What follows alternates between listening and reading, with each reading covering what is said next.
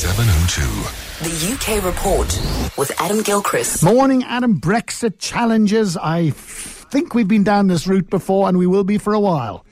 We will, yeah, absolutely. It's um, it's a checkered old route. It is. There's a lot of obstacles along the way, and the prime minister tried to emit some positive smoke signals from Downing Street. I don't know if that's physically or chemically possible, but she had a go.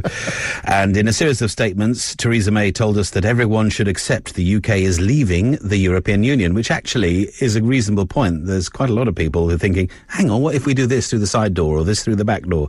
But she says, "No, come on. The people have said," and she says she will not be put off negotiating the best Brexit deal possible possible, except as we now know that those three High Court judges said that those negotiations are subject to the scrutiny of Parliament. Those three High Court judges were labelled enemies of the people by one newspaper. Those dissing the judges have been called shameful in another newspaper headline. Theresa May did this tricky thing. She came to the defence of both the idea that uh, they are enemies of the people and the idea that also, you know, democracy, free speech, we're all allowed to say what we want. But there is a test going on, if only of our democratic system. Who's checking up on whom? Who's allowed to check up on whom? Is it better to have more open accountability, as the judges suggest, or less transparency and more action, as the Prime Minister has kind of suggested? So, uh, yeah, it, it is a very tricky course we're taking. Tell us about the guy swimming the Atlantic. Yeah, he's about to do it. He's about to set off anyway, and hopefully become the first person to swim the Atlantic Ocean. Although, admittedly, a Frenchman did do it, but he didn't do all the checks and balances and have an observer, and wasn't sure if he began from the right place every day and all that. So, uh, Ben Hooper could therefore swim his way into history. He's about to set off from Senegal and swim to Brazil. Say it quickly; it doesn't sound so bad, does it? But look on that on a map, and actually, you think, oh well, that's not so far. But then consider the tides. He has to go down and then up, essentially. So he'll do about 2,000 miles, uh, roughly speaking, eight to ten hours of swimming a day for 140 days. I mean, apart from anything else like sharks and jellyfish and, you know, waves and weather and stuff like that, just the sheer boredom of swimming 10 days. So he has got a waterproof MP3 player. I hope he's got some good stuff on it.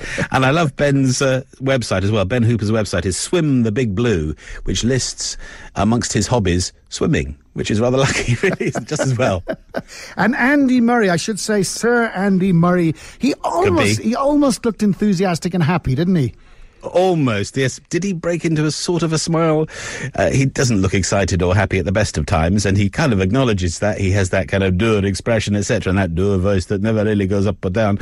But yeah, he's the first British number one in the world of tennis since they began the whole ranking system in 1973.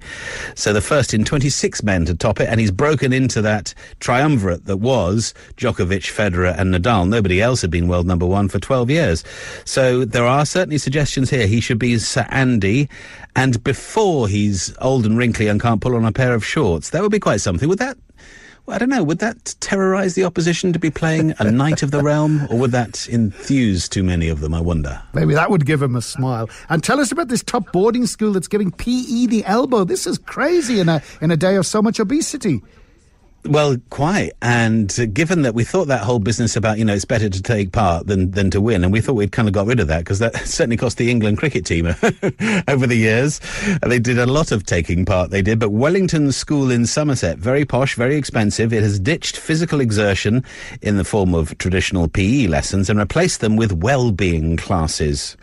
Uh, instead of pulling on a vest and doing sit-ups or weights or whatever, uh, they've gone for yoga, Zumba, and mindfulness mindfulness.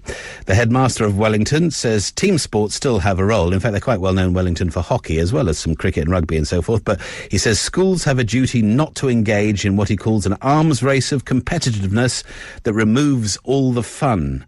Uh, it's about 90 years ago that the poet Sir John Betjeman wrote, The greatest dread of all is the dread of games. And we do kind of divide into two, don't we? PE in a vest or Zumba in something funky and lycra. What do you think? Adam, I'll go and find out what Zumba is when I've said goodbye to you. What on earth is Zumba? I know it's something that's very popular. I've just never heard of it before, or I've never actually looked at it before. Thanks very much indeed, Adam Gilchrist.